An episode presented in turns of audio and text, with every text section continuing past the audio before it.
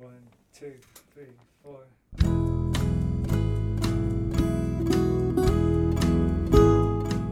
Hello, you're listening to the Skylight Books podcast series. We are a general interest independent bookstore located in the Los Feliz neighborhood of Los Angeles, California. This year, because of the coronavirus pandemic, we've had to close our store and cancel in-person events.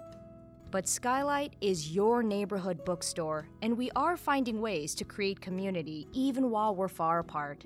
In the coming weeks, we'll be putting out lots of new audio content to help you discover new books, connect with authors, and check in with your favorite booksellers. To learn more about how you can help keep Skylight alive, please visit our website at skylight books dot com or check out our social media accounts on Twitter and Instagram. You can subscribe to the podcast on Podbean, iTunes, and Spotify. Thank you for listening and enjoy.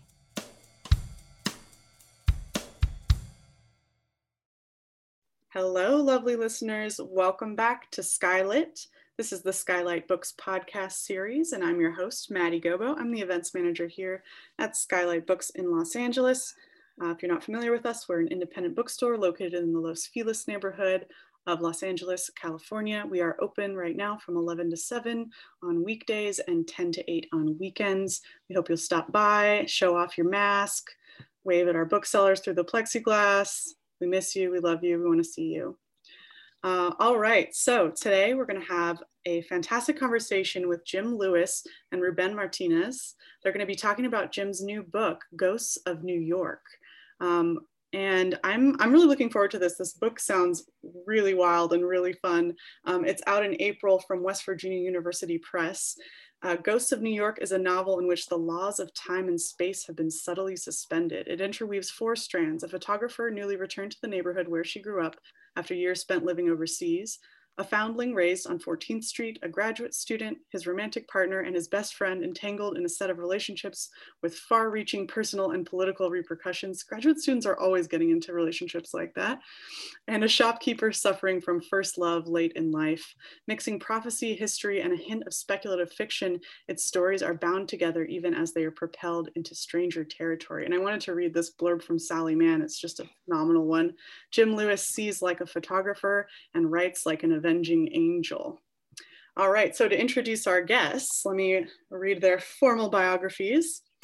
Jim Lewis lives in Austin and is the author of three novels, which have been translated into many languages: Sister, Why the Tree Loves the Axe, and The King is Dead. He has also written criticism, reportage, and essays for the New York Times, Slate, Rolling Stone, Granta, and others. And in conversation with Jim today is Ruben Martinez, an Emmy-winning journalist and the author of Crossing Over and Desert America and other titles. He lives in Los Angeles, where he holds the Fletcher Jones Chair in Literature and Writing at Loyola Marymount University. Jim and Ruben, thank you so much for being here. Welcome to the podcast. Thanks for having us. Thank you so much, Maddie. And um... it's great to be with you, Jim. We are in the virtual ether. Uh, you're in Austin. I'm in San Francisco at the moment. When was um, the last time we saw each other face to face? Was that in Houston? Is it that long ago? Uh, no, I been... saw you. I saw you in L A um, five years ago, maybe. Five years ago, another uh, another lifetime, of course. Yes, pre yeah. pre the last four years, pre pandemic, pre everything. Yeah, um, but it's it's it's a great pleasure to to be with you. I, I I just want to cue the audience into how I met you, because it's a really sexy story, uh, set on the streets of Paris, France, not Texas, and uh, we were doing uh, uh, a book festival, uh, where uh, featuring a lot of American authors, and we were hobnobbing with the likes of Louise Erdrich and Sherman Alexie, and and that's that's where I met you. And we yeah. uh, and I remember wonderful uh, a wonderful fast friendship developing, discussing kinds of matters, historical, literary, and everything else. And uh, we've kept in touch over the years, and even jammed a couple of times with guitars in my living room in Los Angeles. So it's it's it's really great great to uh, uh, connect this way with you. And congratulations on getting Ghosts of New York out.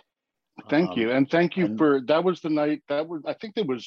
The very first time we met, that you recommended Pedro Páramo to me, which has meant so much to this book that uh, I owe a lot to you. So it's really appropriate that we're doing this together.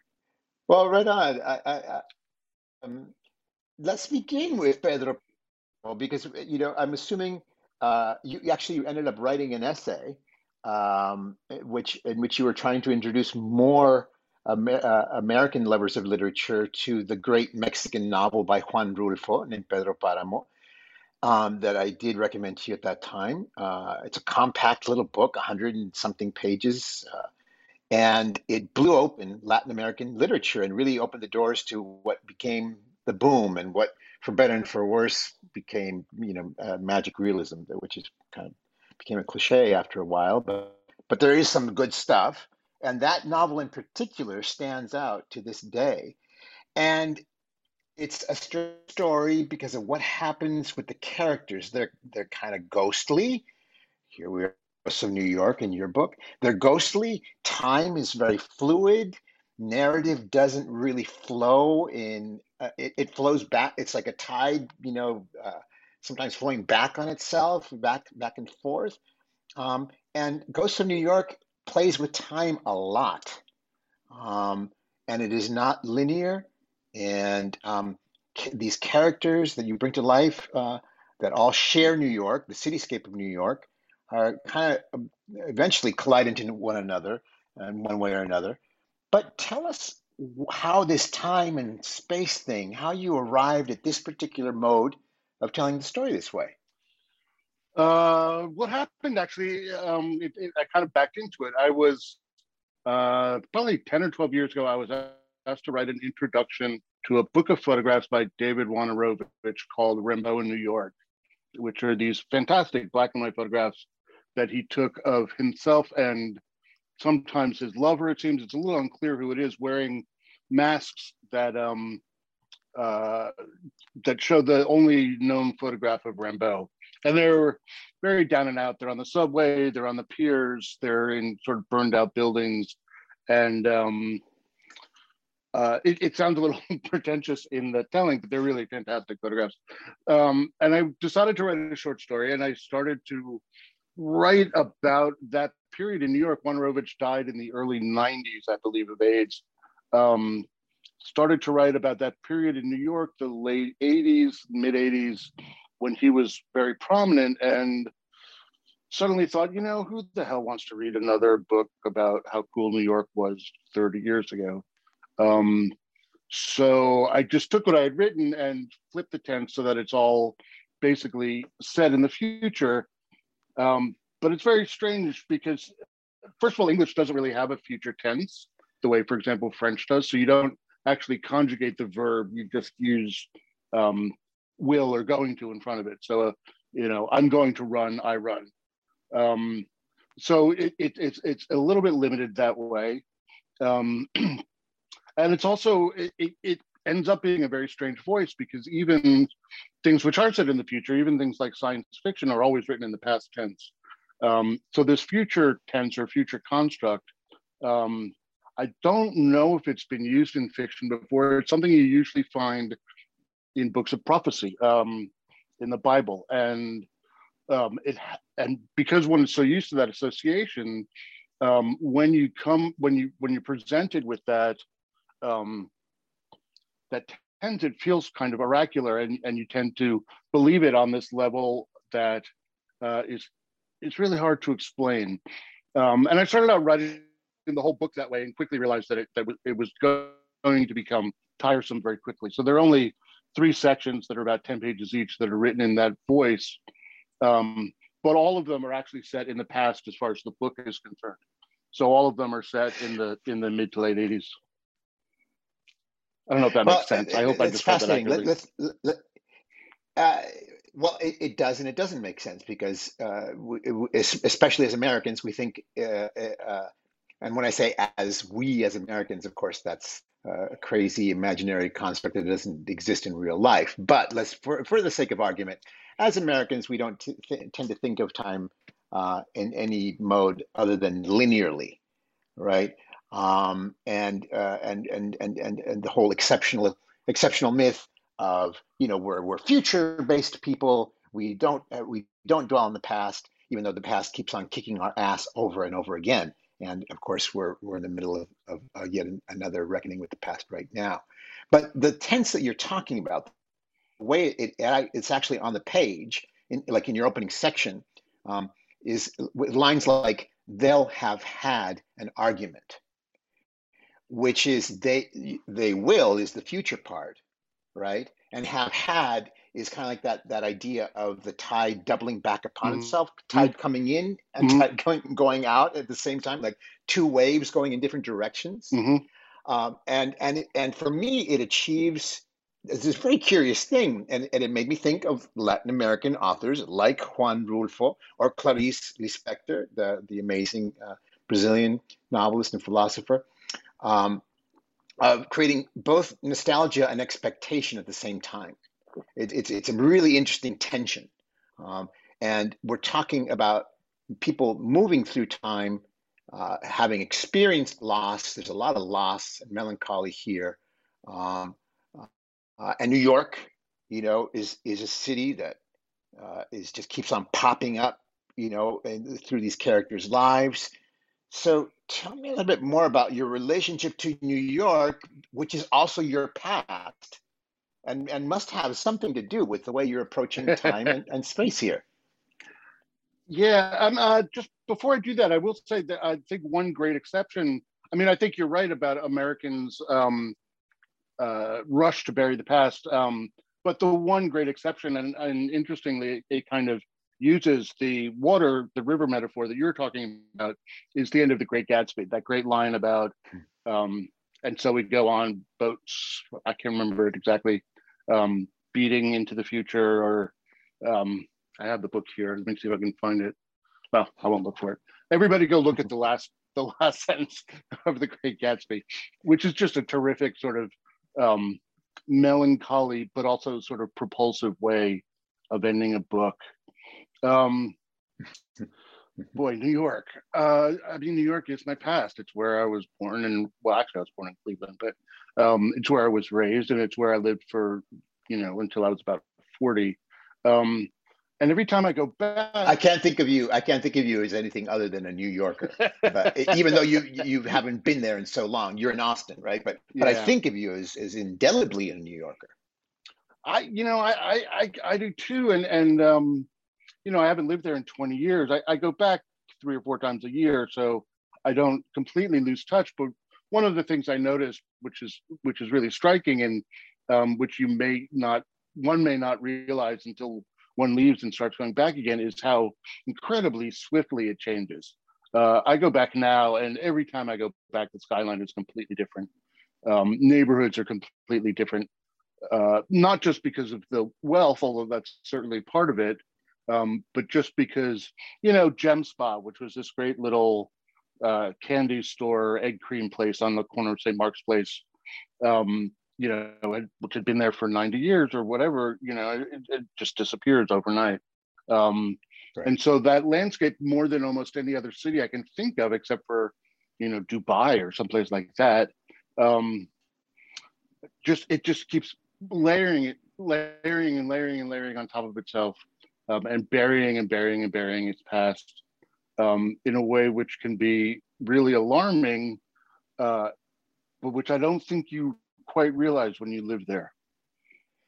Yes, and it, you know, it's a cliche, of course, to say it, but but but it, it, it's true in, in in your book. I mean, the, the the city is a character; it's always lurking, you know, uh, and and pops up, you know, in, in street scenes, in, in the midst of, of, of, of paragraphs, in the midst of dialogue, the city just it just interrupts.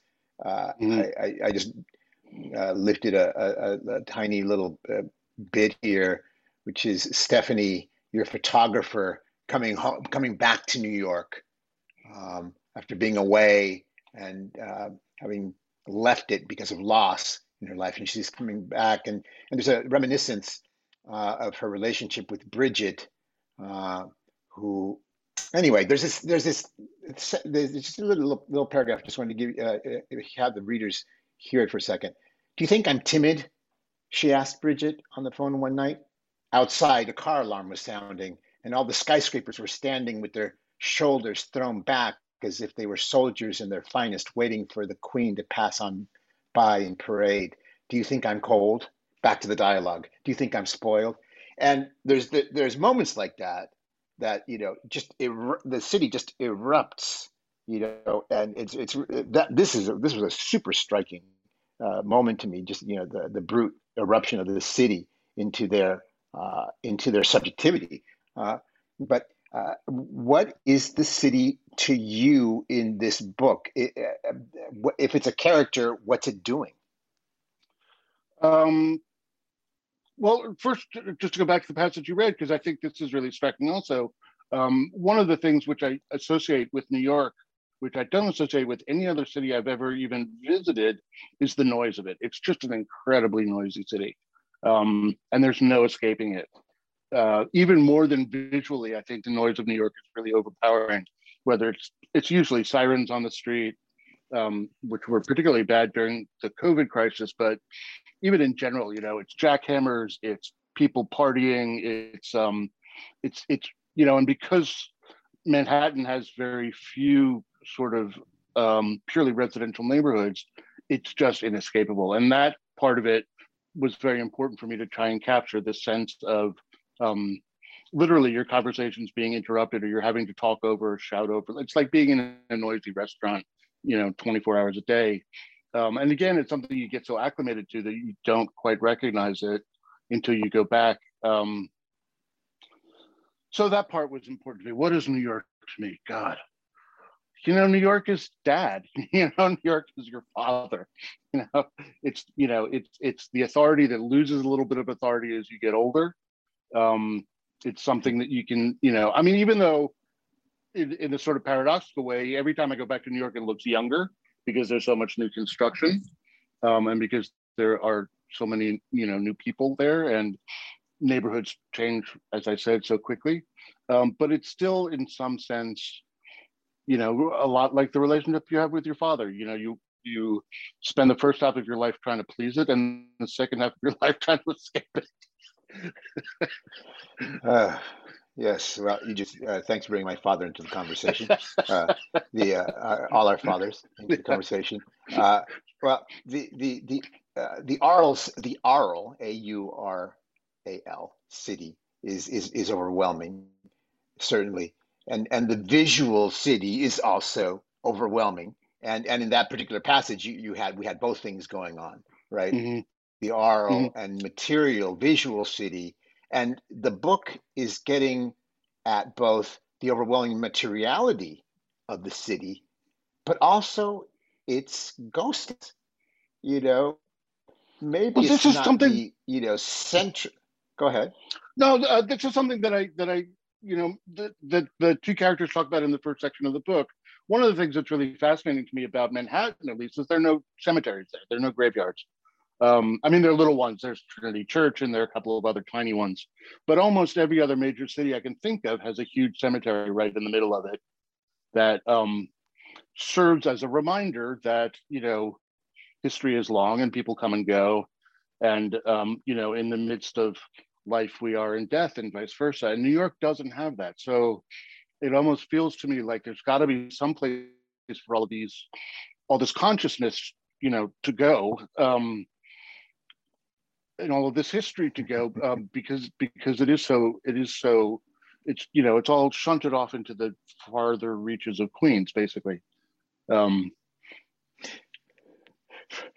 exactly the the well, and uh, and you do something.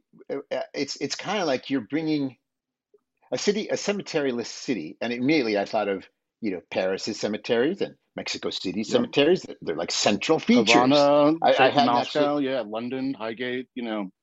Right, I mean, Havana, right, the right, cemetery, right. The Havana, the cemetery is basically, you know, um, the most striking thing about the city in a way, or the most monumental thing about the city.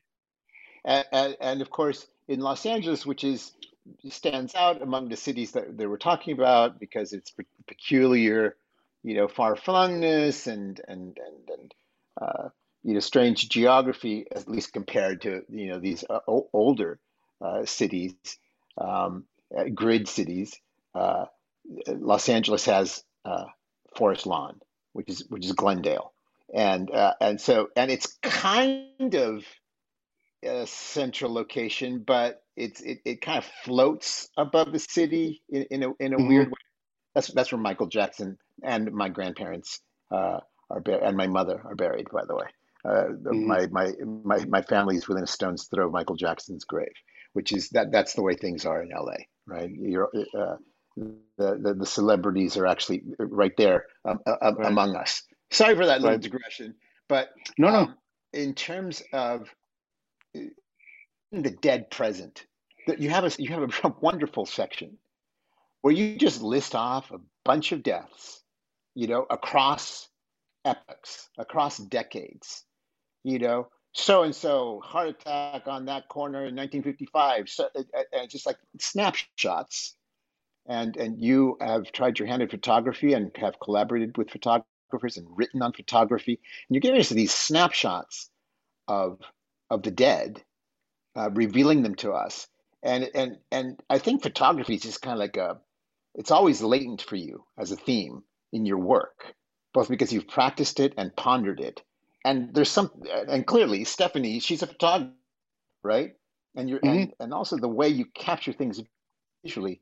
Give us the What's what is photography doing for you here in this book, and what does it do in your life?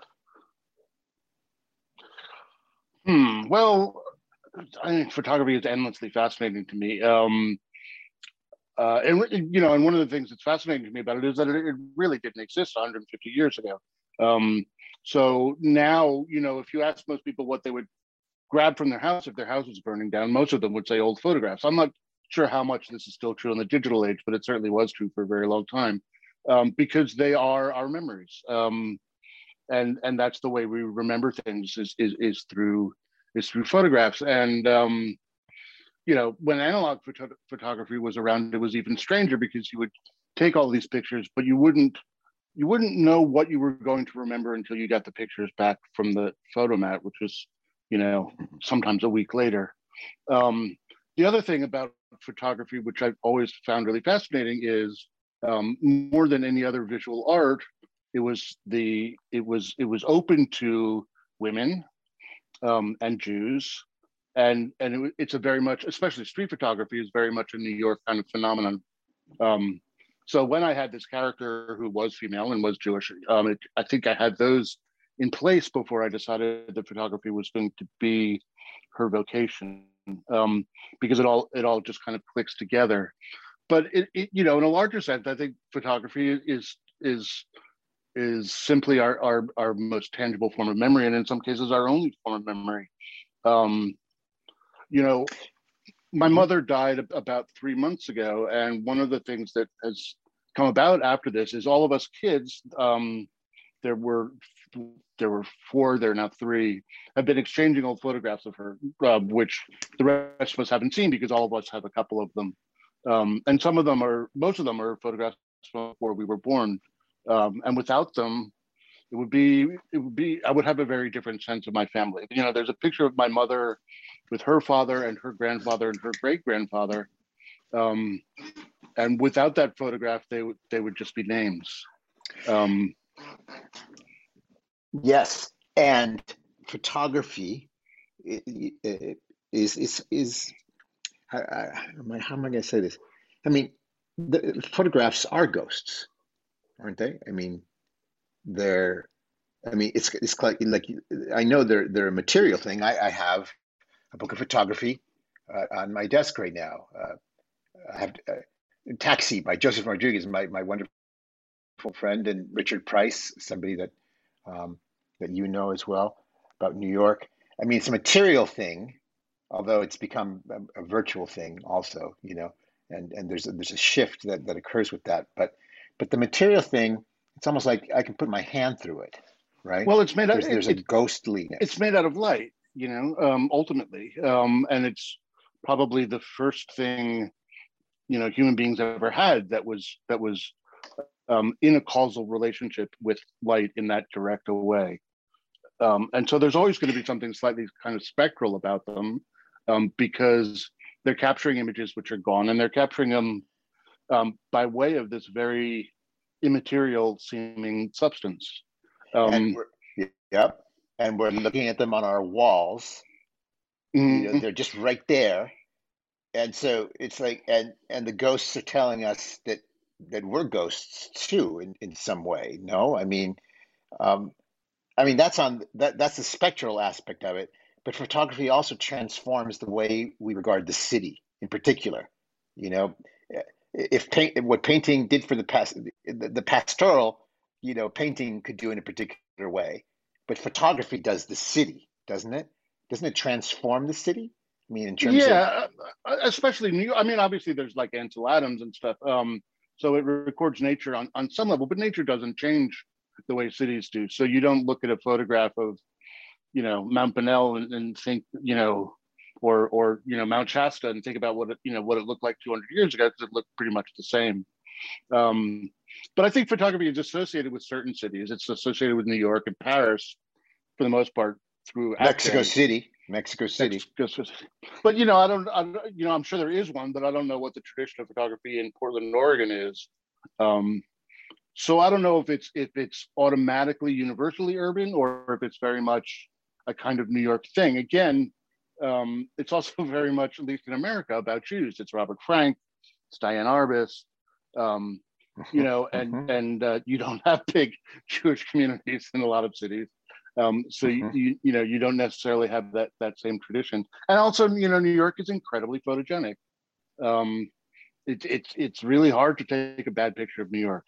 Um, and and I'm not quite sure why. I don't know whether it's because it's all orthogonal or, you know, um, because there's so much artificial light, uh, or because it's so busy. Um, but it, it's it's it's only Paris that I can think of is as photogenic. And I don't know whether that's just because I'm used to photographs of the two of them or whether um, they are um, particularly conducive to being represented that way.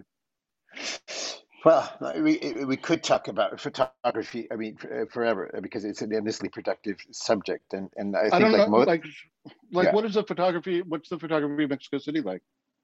Oh my God. It's, it, it, I think, I have, you know, my shorthand for, for the places that I'm, I'm most intimately connected to because of family uh, and, and heritage are uh, Mexico City and, and El Salvador. Uh, mm. One's a city, one's a country, but El Salvador is a very tiny country. It's about the size of Mexico City. you know? um, but uh, you know, I always say that you know uh, uh, El Salvador is a land of poets, and Mexico City is the land of photographers. The uh, it's like you know, it's got it, it's like the I C P, right? International Center of Photography in New York, the, the great school and and ex mm. exhibition space. You've got the Centro de la Imagen. It's right there in the center of Mexico City. It's like the city regards itself through photography. It was also, you know, a, a, an amazing, still amazing cinematic capital, right? Um, New York didn't become the cinematic capital. L A did for, right. you know, all kinds of different reasons. Light, especially, right? The quality of the light that we Weather, have. yeah. Lots yeah, of sunshine. You know, yeah. But uh, but uh, Mexico City re regarded itself as the beginning of the modern. You know, Mexico City is the, the, the. I always say Mexico City is the first great modernist capital. It, it inaugurates the modern with the revolution, and the revolution is photographed. You know, mm-hmm. the, the revolution was televised. in, you know, in, in Mexico City in nineteen from nineteen ten to nineteen seventeen. You know, in but and, see, and like, those ghosts haunt us today. But like, like, here's an interesting thing. Um, I was in Beirut a couple of years ago, um, and I was talking to a bunch of photographers, and there's a lot of photography in Beirut, and it's a very photogenic city. And I asked them why photography was so prominent there, and they said it's because of the Armenians. The Armenians all brought photography with them when they emigrated to to Lebanon. Um, uh, uh. Is, is there is there a population that in Mexico City that um, that carries this tradition, or is it more generalized than that? That a specific population. I mean, there was so there was so much interaction between Europe and and Mexico City. I mean, if you're anybody in Europe, uh, you know, in the arts at the turn of the twentieth century, you had to go to Mexico City, right? Uh, that was the emerge. It, it was it was the per it was fertile territory for modernists. Because mm-hmm. it had the prim the quote unquote primitive thing, right? You could mm-hmm. go and look at indigenous people and pretend that you were in a diorama of the Aztec past, on the one hand, right? Uh, one of modernism's obsessions. And on the other hand, uh, it was an incredible metropolis that was designing itself with all kinds of innovation in the urban sense and in, archi and in architecture, design and architecture, right? It was imitating Europe to an extent, but there was also something else going on. It's a super complex, you know, thread of colonial history and, uh, and, and, and then technology, right? I mean, Mexico City was, was arguably much more modern a capital, right, at the turn of the twentieth century uh, than, than, than were many places in Europe. Uh, but uh, how do we get down this rabbit hole? I don't know. I was just now, now we're now, yeah now we're now we're discussing Mexico City as the modernist capital of the world, which it is. I, I argue uh, uh, forcefully. But um, back to let's get off the, the the photography and modernism track for a second, uh, because there's another wonderful part of your book that um, I, I read with. Uh, you have a music section. Mm. Uh, one of your characters, Caruso, the foundling, raised by uh, an African-American couple, uh, is an extremely talented musician. And you have an extended scene where uh, he's compo not he's appropriating a song and making it his own and, and putting and, and producing it. So we're in the studio. And it's a stirring scene. It made me think immediately of James Baldwin, another New Yorker, Uh, who writes in, uh, uh, books, uh, short stories like Sonny's Blues and and and and uh, many other scenes from, from from the novels.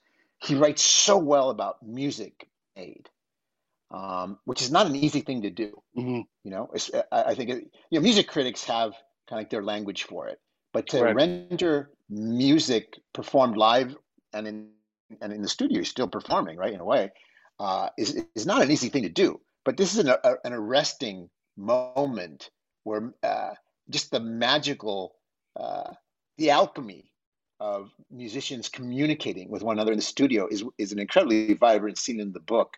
Uh, tell us, tell us how that that it, it's, it just looks like you had tremendous fun writing that section. It was really fun to write, and it it came from um, probably six or seven years ago. A friend of mine down in Austin, who I've been friends with for a good twenty or thirty years, who's a singer-songwriter, a guy named Michael Fracasso. Yeah, I guess he's got about eight or ten albums out, and I, I'm always talking to him about his stuff, and so he invited me to produce a record with him, um, which I did, or produce a record for him, and I ended up playing on it also, um, kind of holding on by my fingertips. Um, and it, it's incredibly fun. Um, and it, it's so much more fun than writing, and it just reminded me that pretty much everything is much more fun than writing. Um, but there's something that happens in the studio. I think, I think, you know, I think the studio is kind of a mysterious place. You see, you see a lot of movies about movie sets, and you see a lot of T V shows about T V shows and movies about T V shows. But um, I think a lot of people don't really realize how a recording works, and, and there are very different ways that it can happen. Uh, in this case, they're all together and they're all sort of um, recording live, um, slightly isolated from each other. Um, but there is this this kind of magic that happens. I felt it, and it's unlike anything I've ever experienced. I think probably the closest thing to it is playing a sport, a team sport, um, where you just know where the other player is, and you know, you pass the ball without looking, or, and you're just all working together towards this common goal, and it, it's a it's a really striking feeling. Um, it's what I love. The, you use the line to describe that very process. Uh, a wonderful simile, like children in pursuit of a butterfly. Yeah. I, I, I, I, it's safe to say that no one has used this particular simile to describe uh, the, the process uh, of, of a, a bunch of musicians coming together and, and, and grooving and uh, on the spot, and uh, the alchemy that, that occurs when a song finally gels. Yeah. Um, and the description of it, you know, is is meticulous, um, and uh, is kind of like the the equivalent. Uh, D A Pennebaker has a wonderful um, documentary of the original broad uh, the original Broadway cast recording of Stephen Sondheim's Company. Oh, I love that! Uh, which and uh, the Elaine the Elaine Stritch performance is one of my favorite things ever in that, in yes. that documentary. Yes, and I thought of that. I thought, whoa, is this going to go in the Elaine Stritch direction? Is there going to be a meltdown in the studio? A little bit too much drinking going on in the studio, or is it going to be like uh, uh, uh, like Didion describing uh, the Doors in in the White Album? You know, everybody just waiting around for for Jim Morrison to show up. But it it, it, it it's it's a classic. Uh, I I brand this a classic of the genre, which is not easy to do in writing. I I, I don't know if you you you share that. that that that idea that it, it's not you, you don't often see really good writing about how music is made. There's a challenge there about it. Yeah, the, you know, it's funny because I think I think I spoke to you about this. I was just I just read Charlie Mingus's autobiography for probably the second or third time, um, though I haven't read it in twenty or thirty years. Um, and it's great, and it's it's complete madness all the way through. Um, but there's very little in it about music. It's mostly about women. Um, And and that was a little bit dis disappointing because it is really fascinating to read, um, you know, how these things are made. And one of the things that I ended up doing was reading a bunch of books as I was getting ready for this because I had no idea really what a producer did. Um, so I read a bunch of books by producers, and and they're, they're the ones who are kind of have the most um, uh, bird's eye view of the whole thing. Um, because they're not in the middle of it playing, but they're they're sort of half in the middle of it, um, and and if it works well, they're very much in tune with the people who are playing. Um, but and and I also think, you know,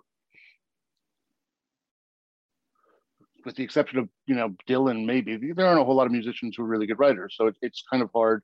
You know, it's one of those things that uh, um, it would be hard for an insider to do, I think. Um, So I don't know. I mean, they're. Uh-huh. I guess they're good books about sports. Um, I don't know if if if athletes think so, but um. Mm-hmm. Mm-hmm. Mm-hmm. Now, yeah, uh, uh, uh, why don't we widen? I, I I do want to widen the the lens a little bit, if you allow me that metaphor, since we were talking about photography. Um, uh, you're uh, uh, a, a wonderful journalist and have a lot of experience. Uh, writing uh, different parts of the world, uh, war, war, uh, violence, extreme violence, uh, Republic of Congo, for example, some many years ago, um, and and I'm in Latin American letters, the relationship between journalism and the novel is just kind of like it is very clearly established. Mm-hmm. um, most. Novelists were or continue to be journalists. I just know that. That's just kind of like you're, you know, you are, uh, you do reportage, you do criticism, you do um, uh, first person essays, you know, all in your local newspaper, mm-hmm. right? Uh, opinion pieces, mm-hmm. you know, uh, as as well. You, you you've got you're you're a five tool player in journalism, and. And you write, you know, a novel every two or three years. That's just kind of like the Latin American literary, you know, uh, job description. Mm-hmm. And in the United States, oh, and you probably do some poetry on the side. In, in the and and and I don't know if you've ever tried your hand at poetry, but I just described you, essentially.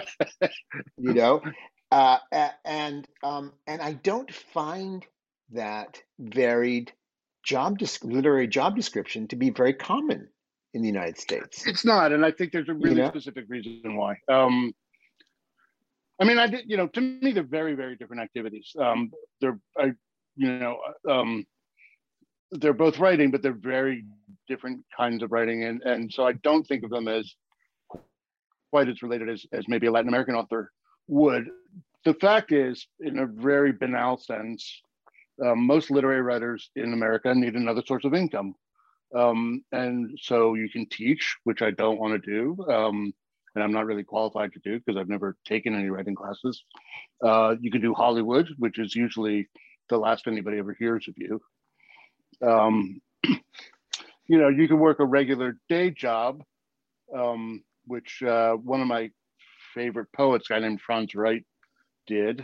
Um, for years and years, he worked at a children's hospital, uh, or you could do journalism. And for me, journalism which I kind of got into accidentally, um, was was very easy because my father was a journalist, my brother's a journalist, my mother was a journalist for a little while. So it's something that I kind of grew up with.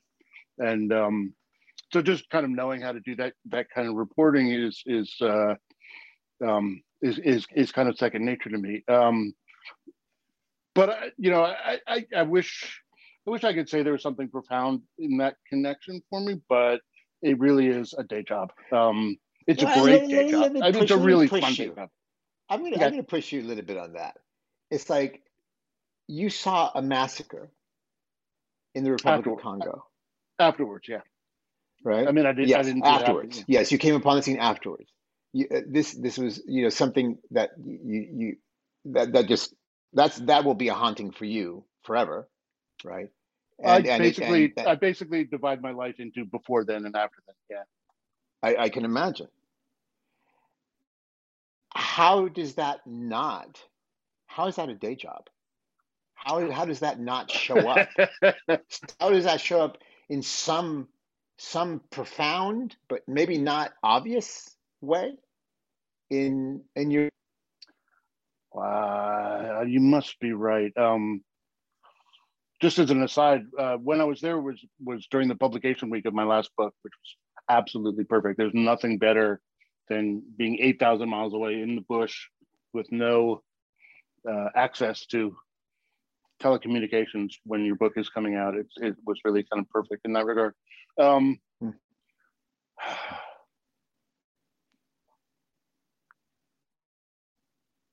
I stumped him. Uh, I stumped him. Yeah, you, you kind of you kind of did. I, I wish I wish I had an easier answer to this. Um, you know, I, I think I think. You know, there's there's a great line of, of Norman Mailer's where he says, you know, a writer becomes mature when they realize that something out there isn't kidding. Um, and I, I think, you know, that was kind of a revelation to me that this that this isn't all a game, um, and that uh, you know, and, and and and finding that out in the most sort of brutal way. I mean, it's it's not like I was flippant about it before. You know, one is always searching for. Uh, a way to find some kind of seriousness without being precious about it. Um, I think that, um, you know, when I came back, I just felt like I was on a different planet, which had much stronger gravity, you know? Uh, so I, yes. you know, I, I was kind of stomping around a little bit more, um, if, if that makes sense. Does that make sense? Yes, yes, of course, of course. Yeah, yeah, the, the, I mean, the cliche is the, the, the world, yeah, you re-enter the place, your home, you know, uh, after an experience like that, but the home is transformed. Uh, you can't, it's, it's not, yeah, it's not the same. Nothing's, nothing's the same. I mean, I, uh, I carry around the violence. Uh, I've lived with violence. My, uh, you know, my father drove, uh, James Baldwin in, in the famous No So Native Son describes, you know, the, the smashed plate glass and fires of the riots in nineteen forty-three. You know, my, I was three, four years old. My father leaving the house during the Watts riots. Uh, a generation later, I covered the L A riots um, uh, after having covered the war in El Salvador. Uh, and it's just, you know, uh, and uh, and then the narco violence of the last fifteen years in Mexico and Central America. Mm. And it's like I, I, I woke up one day, middle-aged, and realized that my entire adult life and even early childhood, it's just like relentless. It's violence. It's one chapter of violence leading to another with these little breaks in between, but not much of a break. You know, it, you know it's funny because my brother just told me, which I didn't remember, that um, during the Newark riots in sixty-seven, my mother brought me and my brother down to Newark to protest. Um, I would have been four years old, uh, and he would have been six. Um, you know, and coming from a news family, you know, you know, sometimes in an indirect way, but uh, you know, the late sixties and seventies were a very violent time. Um, one of the things about the Congo, though, I think that really affected me was that the people who had died were. Um, nobody's ever going to know who they were. You know, there's no system for registering births. Um, you know, there's certainly no system for registering deaths. So, you know, this carnage just gets literally buried by the side of the road and people move on. Um, and what we think of is that, you know, I mean, I'm sure there are ceremonies and there's mourning and there's grieving, um, and there, there are ways of um, making some sort of permanent mark that this person existed. Uh, but if so, they were invisible to me.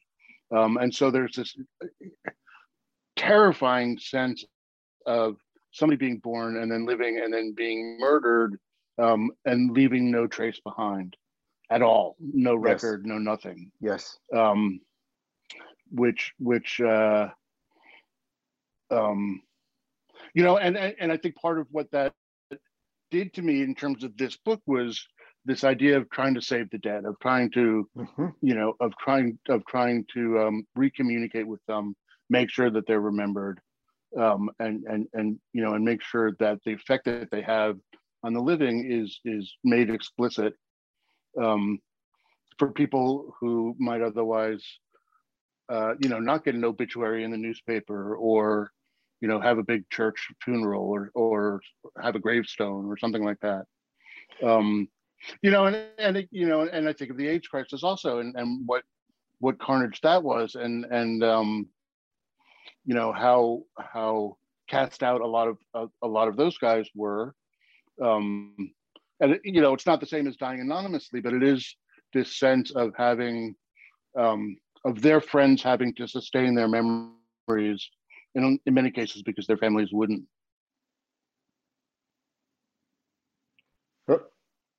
Jim, did yeah. we lose you, or did? Oh, there you are. Sorry, did you get the end of that sentence? I, I don't think I did.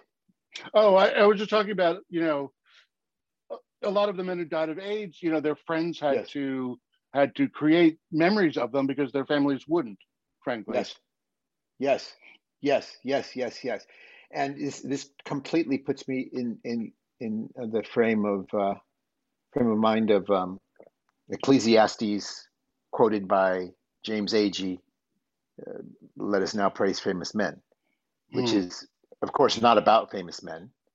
It, it, it, you know, the whole, the whole, the whole, that whole passage in Ecclesiastes turns on the idea of all, not the kings, not the poets, not the ones who had the big funerals, you know, not the ones the Hollywood Reporter, you know, talks about, but, but the ones who lived invisibly. Yeah, and yet. Ecclesiastes says, but these were men of mercy, and they shall be remembered forever, is the final line of that. And uh, and for James Agee, that was the poor white tenant farmers in Alabama. Yeah. Right. Yeah. And uh, this is so, and and that's that. And of course, uh, Agee was working with Walker Evans, the, the fabulous, you know, Depression era photographer, uh, F S A, you know, project, and. Which brings us back to photography. I, I think they were on, weren't they on assignment for Fortune or something like that? Yes, yes. I don't and, think and that. I think he would. Wasn't I don't think the particular project, project per se, but but uh-huh. yeah, but right, right. But he did he did F S A work too, I, I believe. But but at any rate, the the the the the, the photographic register, both in the and, and the book is, you know, both writing and photography, right? Um, and and your writing, man, is is is like photography. You know, there's some, there's a a, a, a a great photographic quality to it, and um, uh, and you're on the way you're honoring these otherwise invisible lives, um, is is is very very touching, very moving. I have I, to say, I, I like you what know, you've done here. I had, I had an interesting experience when I, you know, I used to teach a course at Columbia called Lit Hum, which is this this kind of, um, you know, Homer to Virginia Woolf year-long literature class. And um, one of the things we would read was the Bible. And I had them read um, the Song of Solomon, and they couldn't figure out, you know, there are lines in there like, you know, your breasts are like young rose, meaning, you know, baby yes. deer. Um, and they, they, they found that sort of comical. Um, And I realized at that point that um, contemporary culture is so used to thinking of visual metaphors, um, that the idea that something would be like something else basically means it looks like it. Um, And that's what and that's what they were missing, and that's why they were reading it and going, well, I don't understand this. Um, so, you know, and I'm very visually oriented, but I really try to make an effort to include sounds, include smells, um, because that's one of the things also about New York that's really distinctive to me is the smell of restaurants um, and restaurant garbage and, you know, kind of restaurant dumpsters. Um, you know, yes, which, yes. You, which you don't get anywhere. The smell of white concrete, which you don't get anywhere. The smell after nine eleven, which nobody will ever forget, whoever experienced that. Um, mm-hmm.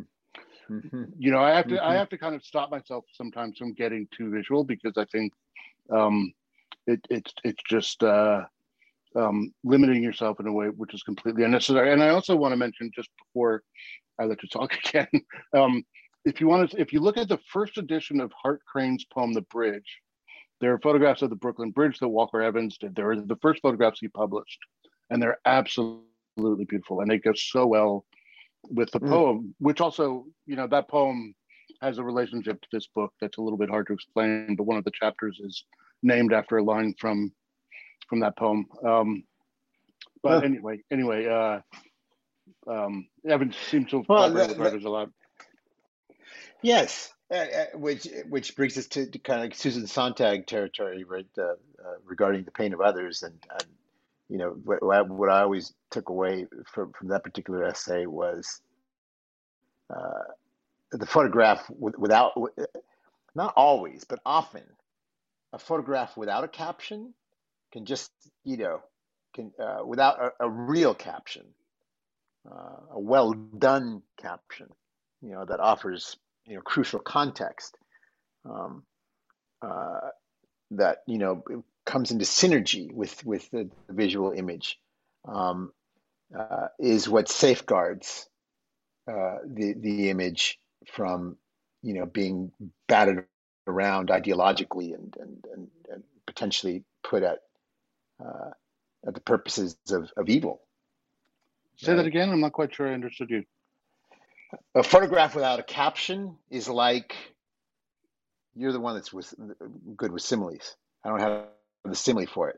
Um, Are you saying a photograph without a caption is dangerous, or that it's safe? That it can that it can be extraordinarily dangerous without, a, a, a, and I'm talking about a real contextual, uh, you know, a, a text that is uh, yeah. both commenting, exploring, critiquing, uh, Uh, in, yeah, I mean, you know, in dialogue captions, with the image. Captions can make photographs lie too. Uh, you have to be a little bit careful about that, because, you know, the wrong caption and you'll start seeing things that aren't actually there. Um, you know, I think mm-hmm. photography, you know, one of the things I love about photography is it's very dangerous and it's very amoral. Um, you know, I think, uh, um, I think the archetype of a photographic image is basically pornography. Uh, I think Sontag is right that photography is completely exploitive, um, and that's kind of what I that's kind of what I love about it. Negotiating that uh, inherent vice, uh, we part Ouija. Of the photographer is part of yeah. I love Ouija, you know, um, mm-hmm. but but you know he, he's a deeply immoral guy in a lot of ways, right? Um, right. You know, and I and I think that's that that dangerousness is kind of what makes the medium so great, um, is, you know, to what extent you give into it, to what extent you try and circumvent it. You know, it's not a, it's not a moral activity. Um, and and it, it, would you say the same thing about the novel? Uh, certainly in some hands. Yeah. I mean, I think, I think the novel is a little bit more moral these days than I yes. would like it to be. Ah, uh-huh. You, um, mean pi you mean pious, in, I mean, in the pious sense, piety. I, yeah, I mean, you know, the good triumph, or if they don't triumph, then they're recognized for their suffering. Um, you know, they're, they're all sorts of, you know, this book, you know, had to go through a, what did they call it? And I don't mean to sell out my publisher here, because they've been absolutely great. Um, but, but, but they put it through a reader who's only there to look for possible political incorrectness. Um, And, you know, he, my editor apologized for it and said, you know, just ignore this. And I did. Um, but I think... And, and this is um, this is a common thing. This is a common thing these days. This is, uh, there, there are, what are they called? The, the readers that do this. Yeah, I can't, there's no name for it. I can't remember. There is a name for this. I, I'm blanking on it too. But yeah, this is this is part. This is uh, de rigueur, right? Yeah, yeah, yeah. And uh, and I sense you chafing against uh, it.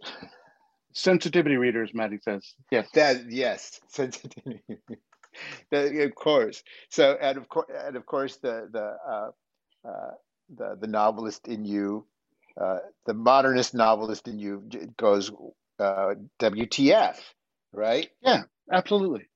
Absolutely. You know, and I'm not saying that, you know, the novel should be poisonous, um, but, you know, I think the novel should, you know, a novel could be or can be and should be allowed to be um, difficult, you know, and, and um, you know, in some cases outrageous. I mean, you know, gay literature would, wouldn't exist if everybody was playing by the rules of the game at the time it was, it was, uh, you know, it, it first started coming into prom prominence. Um, you know, I, I think I said this to you on the phone the other night. I've never really been able to get myself to believe that art should be good for you. Um, and and I think we live we live in a culture that now. That said, you know, this is not the most outrageous novel in the world. I'm not, you know, I'm not interested in, you know, épée de la bourgeoisie. You know, um, I think I think that's kind of a silly reason to do anything. Um, but I'm, I'm almost, I'm also not really interested in giving any kind of moral instruction. And I think, um, I think, you know, writers are forced to worry about this in a way which is understandable, but, uh, which I don't cotton to. Which you don't what? Cotton to. That was a Texas phrase. Um, the, uh, uh, so yes. And, you know, and of course, if, if we had, you know, uh, live, uh, Uh, chat here, you know, we, we would get into this huge thing about cancel culture and um, uh, political correctness and, and the like. And I mean, it's it's complicated territory. I mean, it's it's, uh, it's not just novelists that are facing it. It's it's professors in the classroom with uh, yeah warnings. And that's know. not even what I'm. That's not even what I'm talking about. I think, you know, the novel is essentially a bourgeois invention. It's it's it's created for people who have a lot of free time. Um, and are willing to spend it on that kind of leisure, um, you know, and and so, you know, it tends to reflect bourgeois values uh, traditionally. Mm-hmm. um, so I, you know, even even the the whole P C thing, you know, which is part of what I'm talking about, but it's not the entirety of what I'm talking about. Um, you know, if you compare like the original Grimm's fairy tales, which are absolutely brutal, to yes. Jane Austen, you know, to Jane Austen, you know, you can see where a certain kind of, um, you know, bourgeois morality kind of creeps into things, and that's fine. You know, that's that's that's the prevailing morality. Um, and and I think, you know, if if you're comfortable with that, then that's the way to write. Uh, but it would never occur to me to use a novel to try and make somebody else a better person. So that begs the question: why the novel then? Why the novel now? Uh, it can do things nothing else can do. Um, you know, just as music and, and movies can. Um, you know, there are, uh, you know, show me a movie that's written in the future tense. It's impossible. There's no such thing as tense in a movie.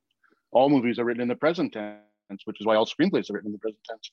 Um, so, you know, I'm, I'm one of the things I try and focus on, especially in this book, because I spent, you know, one of the reasons why it took me so long to write this book was I spent so long trying to figure out what a novel could do that nothing else can do. Um, and there are things, they're, they're kind of hard to describe. They're, they're modes of rhetoric, forms of address, um, kinds of edits and cuts and, and the way things move around, the pacing of it, you know, the way you the way you have your reader's attention on the end of a string and you're kind of guiding it one way or the other. Um, you know, mm-hmm. linguistic things, which, which, which can't be done in any other medium really, except maybe poetry, but most poetry isn't narrative. Um, so I think there's always going to be room for the novel. It's, it's, you know, it's a form of art, and it's a form of art that um, is as distinct as ballet is. Um, now it may end up being a sort of rarefied pleasure for some people, but um, I can live with that. Well, yes, and I'm glad you wrote this book. And so, because and uh, I've, I've had fun, uh, a lot of fun uh, reading and, uh, and talking to you about it, Jim. Appreciate Thanks. It. Thanks. I hope I haven't been hectoring you, but uh, we do we do tend to we do tend to disagree about things, and that's why I love you. Likewise, I'm sure. Love you too, brother. Take care. Thank you both so much. What a great conversation. And I, I love thinking about the things a novel can do that no other form can do. Um, and Jim, I think your answer was fantastic for that. So thank, thank you, you both. Um, Jim, thank you for sharing your work with us. Ruben, thank you so much for the great questions. Uh, this was a really meaty conversation, and I think our listeners are going to enjoy it. So thanks for the opportunity. I really appreciate it. Thanks, Maddie. Happy to have you. And I hope we get to see you in the store in person, hopefully in the coming year. Yeah, next time I'm in town. Next time. And Ruben, right. Ruben, I'll see you next time I'm in town also, yeah? Absolutely. All right, take care, brother. All right. Peace. Bye. Bye, everybody. Thank you for listening to the Skylight Books podcast series. Please don't forget to visit our website at skylight books dot com and make sure to follow us on Twitter and Instagram. Also, don't forget to subscribe to this podcast for more author talks and bookseller conversations. You can find us on Podbean, iTunes, and Spotify. Stay safe and healthy, and we hope to see you back in our store soon. I see.